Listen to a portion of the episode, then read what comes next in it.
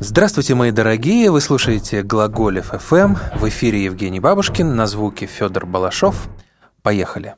Что такое дом? Подкаст о том, где мы живем. Скажите, дорогие друзья, есть ли на вашем доме мемориальная табличка? А может, есть какие-нибудь архитектурные излишества? Если да, э, что вы по этому поводу испытываете? А если вы живете в бетонной коробке, завидуете ли вы тем, у кого эта коробка в стиле модерн, например? Или наоборот, сочувствуете жителям центра? Канализация это в новостройках, наверное, получше. Сегодня мы поговорим об историческом доме, о том, как он меняет людей и как его меняют люди. И в гостях у нас Дмитрий Апарин, антрополог, преподаватель МГУ и Высшей школы экономики, автор книги «Истории московских домов», рассказанной их жителями. Привет, Дмитрий. Здравствуйте. Если судить по числу припаркованных на тротуаре красных Феррари, то Москва в пределах Садового и особенно Бульварного кольца – город очень богатых людей. Но в реальности, наверное, это все-таки не совсем так. Давайте начнем с того, кто же живет в историческом центре Москвы. Тут живут и те москвичи, которые, чьи семьи жили в этом городе еще до революции. Тут живут те люди, которые приехали в Москву в советское время. Тут живут те люди, которые приехали недавно. Тут живут и а, совсем недавние мигранты, внутренние мигранты, внешние мигранты. И а в центре города остались коммуналки. Коммуналки далеко не все выселены, хотя вообще проект по расселению коммуналок э, начался в 60-е годы, интенсифицировался очень в 70-е, 80-е.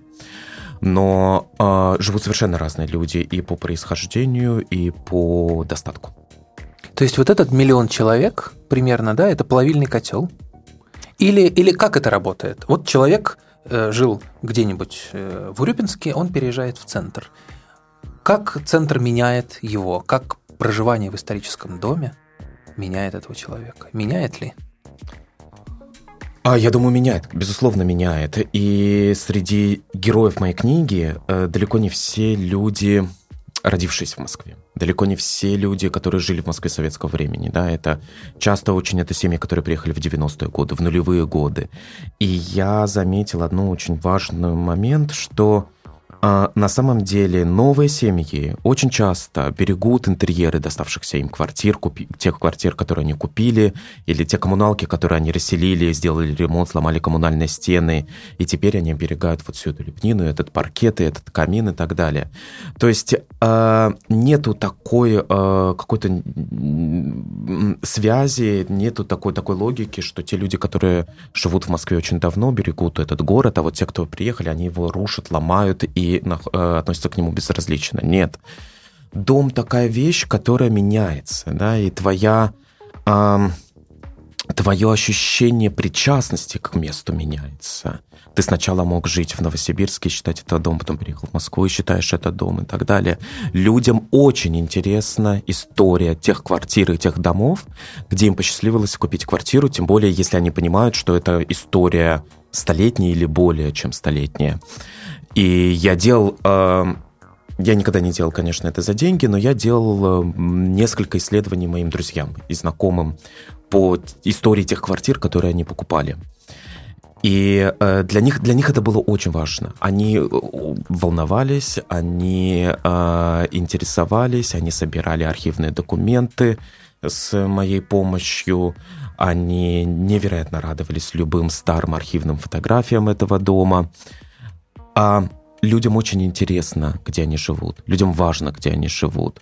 Люди начинают, все-таки, я заметил, люди начинают любить то место, где они живут. Конечно, это легко полюбить центр Москвы. Конечно, очень легко полюбить э, дом начала 20 века с маскаронами какими-нибудь красивыми, с лепниной на, в подъезде, с лепниной в квартире, со старыми, дверями, со старыми дверными проемами и так далее. То есть это, это, это, это легко это полюбить, но а, значительная часть людей э, испытывают особенные чувства к и к Беляева, и к Новым Черемушкам. И это тоже несложно на самом деле. Вот, и к, вообще к, в целом к району, в котором они живут. Ну, мне как раз кажется, как петербуржцу, что полюбить центр Москвы довольно-таки трудно. Я вообще в сегодняшней передаче буду за плохого парня. А, но, смотрите, если человек покупает квартиру в историческом центре, в историческом доме, то очевидно, что за эти же деньги он мог бы купить дворец где-нибудь в Болгарии там, или ну, дом где-то в России. То есть он покупает... Что именно он покупает, да? Он покупает историю, красоту, комфорт, э, комфортную в его представлении э, социальную среду. Вы понимаете, достаточно легко полюбить э, старый дом, но научиться читать и научиться понимать, например, авангард немного сложнее. А вот как полюбить, например, модернизм, как полюбить послевоенную архитектуру, как полюбить эти блочные э, многоэтажки, очень мало исследований, на самом деле, по ним. Очень не отрефлексировано это наследие, не отрефлексирована эта архитектура. В ней есть своя красота. Человек чувствует себя комфортно в том месте, которое он знает. То место, которое он понимает. Это очень важно, я считаю. Я помню, я приехал на полгода работать в Квебек, э, в город Квебек. В, это, по-моему, это старейший или это один из самых старых городов Северной Америки. И, э, значит, я приехал туда, я подумал, боже мой, какая тоска невероятная, кошмар. Как, я, как мне не нравится этот город.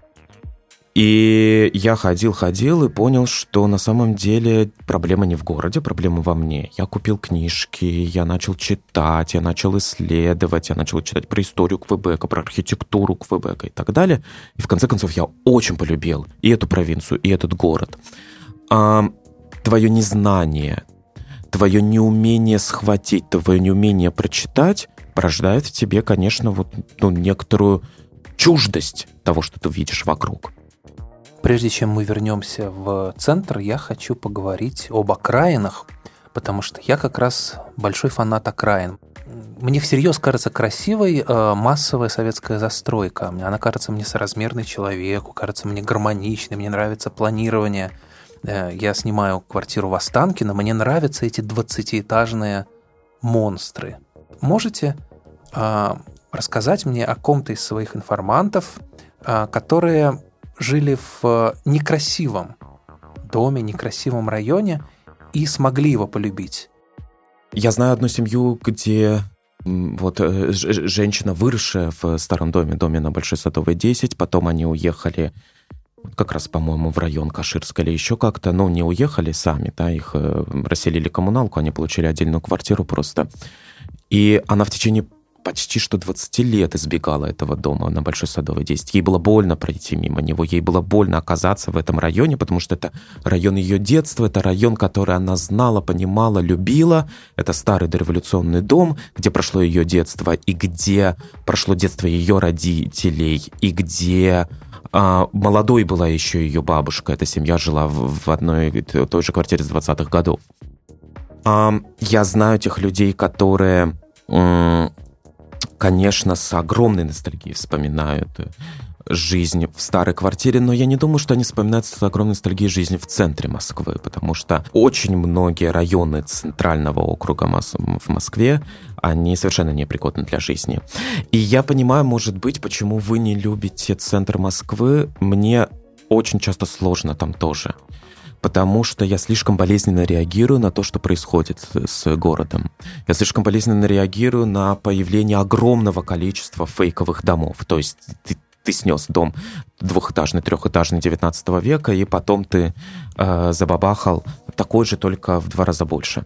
Вот. Или ты, э, или чудовищная реставрация, или везде кондиционеры, или везде пластиковые окна, или везде надстроенные дома, или просто уничтоженные целые кварталы, или э, зияющие пустоты от э, разрушенных церквей. На Ильинке, например, на Покровке до сих пор, не, ну, как бы, что значит до сих пор, в 30-е годы были разрушены эти церкви, и Тебе так больно смотреть на эти фотографии, тебе так больно ходить по городу.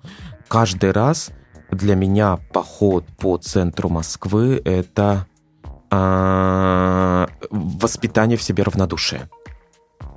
Я каждый раз думаю, ну, ну все, ну, ну абсолютно все равно, ну и ладно, ну пусть все разрушат, пусть вообще все, просто все как, как бы катком закатают, ничего не важно, все это не важно. Это воспитание, вот такое насильственное воспитание в себе равнодушия. А, Кстати, в Петербурге по-другому. В Петербурге, ну, у меня не так болит душа за Петербург, я хуже его знаю, но а, в Петербурге как раз радуется глаз.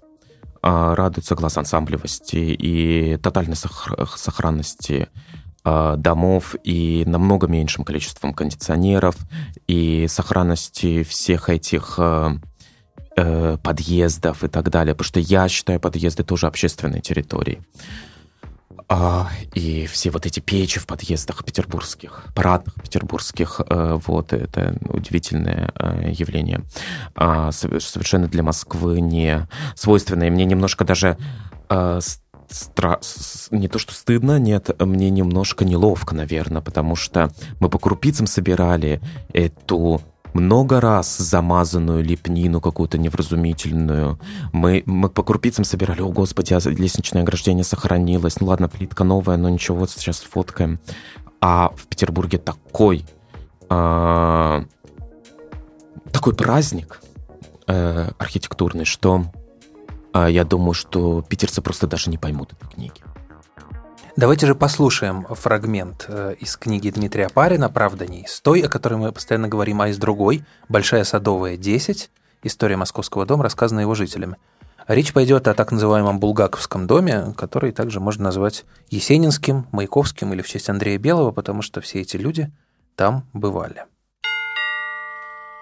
В 1996 году реставраторы лепнины Ольга Бернс и Олег Лопухов случайно оказались в бывшей владельческой квартире в доме на Большой Садовой. Музыканты и художники безуспешно пытались спасти стремительно разрушающиеся дореволюционные интерьеры, а также защитить квартиру от бандитов и бизнесменов, желающих ее захватить. Ольга Бернс и Олег Лопухов сняли множество слепков слепных деталей и вывезли некоторые элементы интерьеров в свои мастерские, в частности, изображение орла и павлина. Из интервью с Ольгой Бернс. Сама квартира, конечно, в состоянии была жутком. Не работали уже никакие трубы, потому что их все прорвало. Текла вода по стенам прямо потоком. Там были какие-то проблемы с крышей. И проблема была в том, что хиппи хотели выселить, дабы делать капремонт в этой квартире – а они не хотели выселяться. Они объявили себя хранителями наследия, называли себя хранители радуги, по-моему, и говорили – вот мы пытаемся защищать эту квартиру, мы заняли здесь оборону, потому что все хотят это снести, сделать здесь евроремонт и сдать это под офисы. А мы этого позволить не можем, мы защищаем вот это наследие. И если вы нам поможете в реставрации, мы будем вам очень благодарны. Я никогда ни до этого, ни после этого, при всей моей большой насмотренности подобного вида интерьеров, не встречала подобных квартир. Мы пытались формовать лепнину прямо на стене, особенно самые крупные, габаритные какие-то детали формовали. А потом это все стало просто падать, потому что все это время вода продолжала течь по стенам, и оно прямо оставалось у нас в руках – 1986 году коммунальные квартиры в фасадной части дома были расселены. В обветшавших и никем не занятых помещениях устроились музыканты, художники, хиппи. Дом на Большой Садовой был не просто хиповым сквотом, а андерграундным центром музыки, изобразительного искусства и кино, большой московской творческой лабораторией со своими правилами и определенными требованиями к новым членам – Например, существовал запрет на наркотики и алкоголь, и сквота выгоняли тех, кто вступал в конфликты с художниками и музыкантами. В 1992 году на пятом этаже поселился американский журналист Пол Спенглер.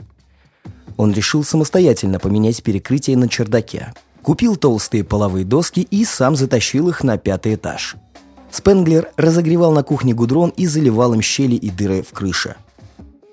Из интервью с Полом Спенглером – Впервые я познакомился с ребятами из первого подъезда в 1992 году, а под конец 1994 года появилась угроза их выселения. Бизнесмен хотел делать там офис. И я решил, что это неправильно. Я поселился с ними, пригласил корреспондентов, рассказал об этом подъезде, о молодежи, о борьбе за свободу, о том, что это культурная ценность. Начали обо мне писать как об эксцентричном американце, который любит Россию. И нас не трогали еще два года. Помню, нашел монетки, по-моему, 1912 года. Когда я поселился в доме, то начал ремонт, кусок паркета оторвался, и упал монетка. Однажды в первом подъезде был найден труп. По всей видимости, бандиты убили человека и оставили тело в заброшенном доме. Напоминаю, обычно мы рассказываем истории, которые прислали нам вы на бабушкинсобакартель.медиа. Этот адрес есть в описании подкаста, но тут за нас всю работу сделал сам автор, так что грех было не воспользоваться. Дмитрий, в этом фрагменте описано ну, прям самоотверженное и очень осознанное отношение к дому как к архитектурному памятнику. А, и вообще всю дорогу мы с вами говорим о любви. Давайте ну, поговорим конечно. о более сложных чувствах кто-то из тех, с кем вы встречались, испытывал ли ненависть к дому, в который он поселился, или тревогу, или страх, темные чувства? Я знаю человека, который ненавидел дом, в котором жил, и не, не, ненавидел дом, э, квартиру, в которой он жил, и ненавидел соседей своих. Это был Булгаков. Как раз в э, доме 10 на Большой Садовой. Это был первый его московский адрес. И он жил в коммунальной квартире номер 50, там, где сейчас находится как раз музей Булгакова, где работаю. И а, а, он ненавидел этот дом, и в нескольких рассказах он его сжег. А, он называл его гнусный, «Гнусная квартира в гнусном доме».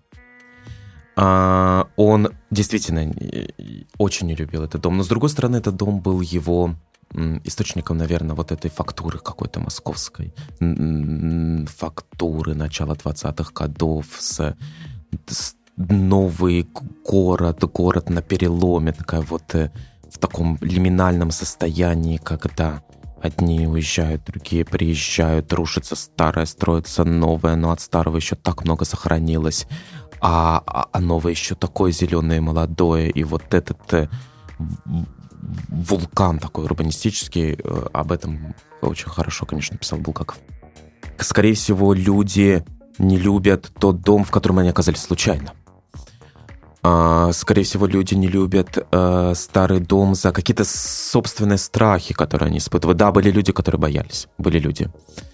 Была одна бабушка, которая рассказывала о страхах своих в этом доме, о нелюбви к этому дому была... Вот девушка как раз жила в, на Солянке, она, но она снимала, вот, э, и она рассказывала о том, что она боится этот дом. И э, особенно, когда ты находишь какую-то информацию об этом доме, и ты понимаешь, что история Москвы, история страны в целом очень тяжелая, ты понимаешь, сколько смертей было в этом доме, сколько горя, сколько трагедий было в этом доме. Когда на э, Мосмема специальная такая вот таблица по репрессированным, расстрелянным именно, не просто репрессированным, именно расстрелянным э, людям в годы Большого террора. Некоторые дома имеют там несколько страниц просто, там практически в каждой квартире кто-то был расстрелян. Так это было в доме на, в, до, в доме на Солянке, например, да. И э, да, ты, ты боишься этого, ты этого боишься, и тебя это тяготит. Это не не твое горе, это не твое страдание, это страдание каких-то других людей, но вы завязаны почему-то вместе одной локации оказываетесь ты оказываешься частью истории, хоть не Конечно, ты оказываешься частью истории. Я абсолютно уверен, что мне очень важно на самом деле в этой книге было написать о некоторых каких-то современных явлениях, о мигрантах, которые живут в роскошных э, коммунальных квартирах с э, росписями и лепниной, об э, студентах, там, не знаю, веганах. Помню, была такая коммуналка, какая-то веганская, абсолютно зеленая коммуналка, которая сни снимали ее. То есть э, мне было важно рассказать и о современных жителях дома, потому что это тоже история этого дома, и это совершенно полноправная э, полноправные такие страницы истории этого дома, истории Москвы. Э, вообще, на самом деле, я много раз э, говорил о семьях, которые живут в Москве на протяжении очень длительного времени, но практически, но ни разу, ни разу я целенаправленно ни разу не упоминал э, такое понятие, как коренной москвич, которое мне непонятно, не нравится, и любой московский снобизм, а, если я с ним встречаюсь, я очень, ну, я как-то яростно на, на, на него э, реагирую, но, но я хочу сказать, я очень редко с ним встречаюсь. Очень редко. А, потому что мне повезло, я общаюсь действительно с классными э, москвичами. Если ваши уши уже устали, подключайте глаза. Другие замечательные истории про дом можно прочитать по адресу dom.batinka.ru, ссылка в описании подкаста. Это совместное исследование самоиздата «Батенька Давы Трансформер» и группы компаний «ПИК» о доме в жизни современного человека. Если вы не понимаете, зачем крупная строительная компания этим занимается, то вот послушайте Алю Халлер, она вам сейчас все сама объяснит. Да, здесь могла бы быть ваша реклама, но здесь реклама пика. Привет, меня зовут Аля, я работаю в компании Пик. Мы часто думаем о том, что в английском языке есть два разных слова. House, как здание, и home, как то место, где мы чувствуем себя дома. А в русском языке, к сожалению, эти понятия а, заключены в одну оболочку. Многие девелоперы, говоря «дом», имеют в виду квадратные метры, разрешение на строительство, ДДУ и прочие ужасные аббревиатуры, которые не имеют никакого отношения к тому чувству, которое возникает у нас, когда мы приходим к себе домой когда мы выдыхаем, расслабляемся и чувствуем себя защищенными. Поэтому мы в ПИК не хотим продавать здания и квартиры. Мы строим дома для людей. Это очень важно, почувствовать себя дома, и мы хотим, чтобы каждый человек мог с помощью нашего исследования, наших подкастов, наших историй, которые мы собираем, найти для себя ответ на вопрос, что такое дом. Ну, а мы возвращаемся к нашему гостю. Мне кажется, что московский снобизм, так же, как и петербургский снобизм, это в значительное время не изобретение, изобретение самих москвичей или петербуржцев. Мы позиционируем себя, как мы, мы типа такие, такие на самом деле, не такие уж э, мягкие парни, как вы думаете. Мне кажется, Нет, это совсем такая... не мягкие, но любить свой город – это замечательно. Любить очень сильно Москву. Я очень люблю людей, которые любят Москву. Если человек Ну, любит это же не Москву... снобизм. Нет, это не снобизм. Если человек любит Москву, то мы с ним найдем общий язык моментально. Но а, с пренебрежением относиться к другим, а, по-охранительски относиться к Москве, в плохом смысле этого слова, а, о том, что в Москве не осталось коренных москвичей, вот эта вся, вот эта вся телега, она, конечно, э, стыдная и э, такая низкопробная очень.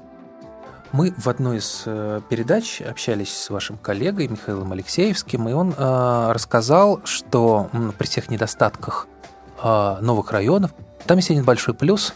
Социализация там хорошая, там люди заводят чаты, э, сообщества и так далее, э, одалживают друг другу вещи. А, по его мнению, в историческом центре все не так, люди более, более замкнуто жи- живут. По вашему опыту, какая социализация в московских старых домах? А, как это происходит? Я э, три месяца сейчас жил в Париже, работал, и я жил в многоэтажном доме. Сколько там? Я жил на десятом этаже, а там было 11 этажей, ну, 70-х годов. А, я сначала, я, для меня это было дико. Все с тобой здороваются. Все с тобой о чем-то начинают разговаривать. А все с тобой прощаются и желают тебе хорошего вечера, утра там или дня, и когда они выходят из лифта. Вот. И я по русской привычке, типа тебе говорят, типа, bonjour, а ты... Вот, с недоумением смотришь, ну, ну, ну bonjour, окей. Вот, а потом ты, ты, ты понимаешь, что это на самом деле абсолютно естественные какие-то такие человеческие форматы взаимодействия, а, даже в многоэтажном доме. Но а, по своему опыту я знаю, что стоит тебе найти одного жителя дома, э, получить этот контакт и получить его доверие, как тебе откроется весь этот весь дом. И э, я говорю о старых московских домах. Тут сосед, там сосед, здрасте, туда-сюда, вот тут вот есть такой историк, исследователь, пожалуйста, там Марья Ивановна, пожалуйста, это, прими его, тебе будет интересно с ним. Вот, и Марья Ивановна, да, конечно, все дела, и все, и так далее. А я считаю, что в Моск... в центре города, конечно, есть социализация. Может быть, не на уровне каком-то таком масштабном уровне, как WhatsApp-чаты, как какая-то борьба, там или еще что-то, но на каком-то таком вот повседневном а, вербальном уровне, который, мне кажется, намного важнее, чем всех этих чатов и всего остального.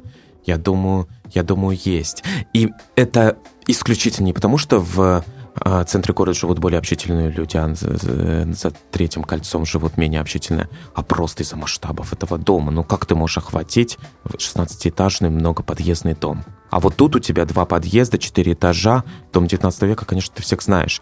Но э, это... э, у меня есть э, ну, и- и одна, одна женщина, которая э, живет в доме на Сивцевом вражке, она вообще мастер э, классных фраз. И э, она живет в этом доме с 84 года. Ну, то есть в моем представлении тоже сторожил. А, в замечательной, очень красивой квартире, в которой сохранились и паркет там и так далее. Вот. И они пытались восстановить все, что только можно восстановить в этой квартире. Вот, восстанавливали. И она вспоминает, что ее сын ей сказал, «Э, сними паркет, положи ламинат. Вот. Она говорит, а я говорю, это называется по-другому, отдай жену, э, отдай жену дяде. Вот. А, на, а вот о том, какой была жизнь, вот эта севцефража, Гоголевский бульвар, да, вот какой была тогда жизнь там, она вспоминала тоже какими-то а, не поговорками, а какими-то такими вот э, фразами, что а, раньше я за молоком ходила два часа встречала кого-нибудь, и мы, как говорил мой муж, зацепились языками часов, наверное, пять, не могли их оторвать. А, вот это в Москва в некоторой степени все-таки, старая Москва в некоторой степени все-таки лишилась. А... Но этого же лишились в некоторой степени многие города. Да, да, абсолютно верно. Да, абсолютно верно. Этого лишились многие города. Не все. В Риме это осталось. Ну, я не знаю. Вероятно, но э, это не хорошо, не плохо. Город двигается, город меняется, но появляется что-то другое. А, появляются какие-то другие формы взаимодействия а, у других поколений. Ну, вот по поводу взаимодействия и э, истории из лифта. Сейчас я живу в 20-этажном доме, и со мной все здороваются э, в Останкино. Э, я жил в пятиэтажном на Пресне, и там никто ни с кем не здоровался. Я довольно быстро понял, почему. Потому что в весь э, подъезд сдавали. И таких домов, я так понимаю, много. Мне интересно, а возникает ли какая-то, какое-то подобие социальной розни между а, сдающими и а, арендаторами? Не социальной розни даже. Вот как, в каких они отношениях? Сдающими арендаторами, то есть хозяин, хозяин квартиры, нет, как нет, он относится к нет, своим... Нет, нет, те, кто живет, например, в подъезде постоянно, и а, те, кто снимает. постоянными жителями и временными да. жителями существует ли какая-то... Да не, мне кажется, для центра Москвы это не очень актуальная проблема, потому что в центре Москвы все везде э, снимают квартиры, и часто очень классные э, люди снимают, и платежеспособные люди снимают, и интересные. Ну, я как закоренелый съемщик хочу Передать привет всей Пресне, по которой я скучаю, особенно Большому Тишинскому переулку и этим прекрасным э, ранним сталинским домам и этой католической церкви, в которую я ходил послушать испанские песнопения. Это было хорошо. То есть я, конечно, почувствовал себя в какой-то момент э, частью этого района, хоть даже и не планировал вообще-то. Так что, видимо, все-таки работает э, исторический контекст даже на таких э, петербуржцев убежденных как я. Мы говорили о любви, говорили о ненависти. Давайте поговорим о равнодушии. Э, оставляла ли кого-то старая Москва равнодушным? Я мечтаю встретиться со всеми своими э, воображаемыми врагами. А, теми людьми, которые меняют метлахскую плитку 19-го, начала 20 века на какие-то серые глыбы адовые. Э, я хочу встретиться с людьми, которые разные существуют просто какие-то ну, довольно публичные скандалы, когда на Дмитровке какой-то кретин заделал а, просто несколько скульптурных изображений сидящих атлантов и полностью все это а, заделал, а, по-моему, сайдингом.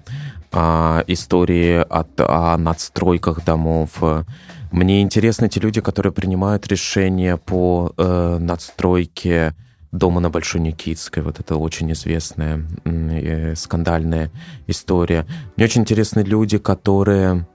Э, и это люди не ненавидящие, и люди не любящие, это люди равнодушные. Э, мне непонятна наша российская болезнь. Это действительно просто болезнь. Это а, чудовищный, страшный недуг. Во-первых, очень плохого вкуса. Во-вторых, а, желание некоторой опрятности, какого-то такого очень мещанского желания опрятности.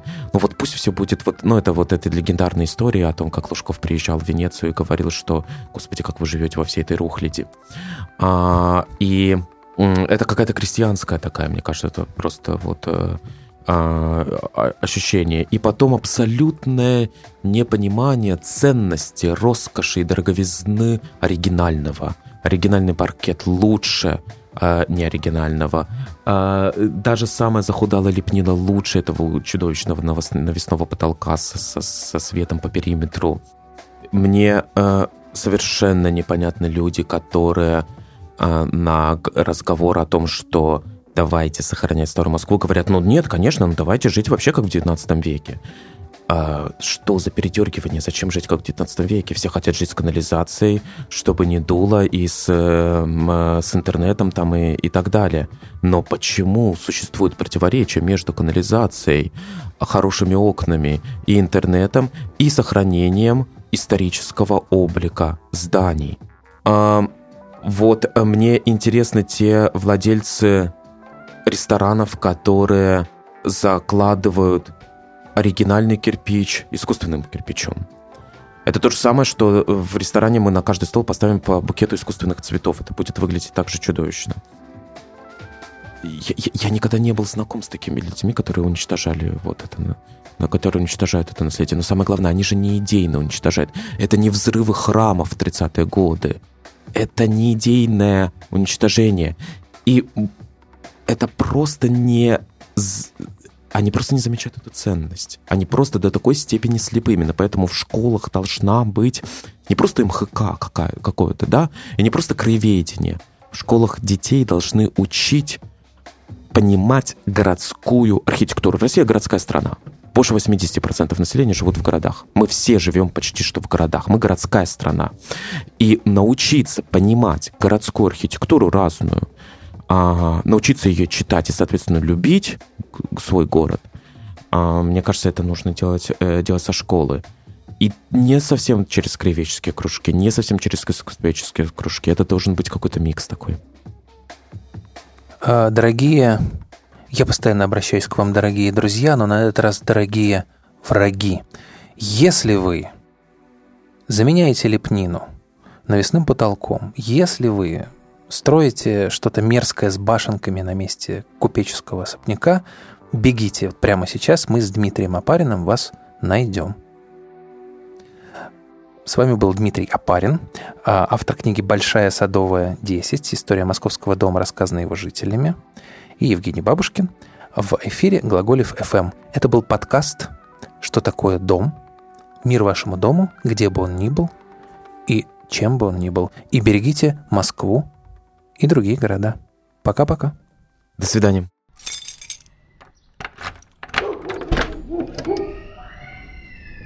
Что такое дом? Подкаст о том, где мы живем. Глаголев FM. Ваш личный терапевтический заповедник.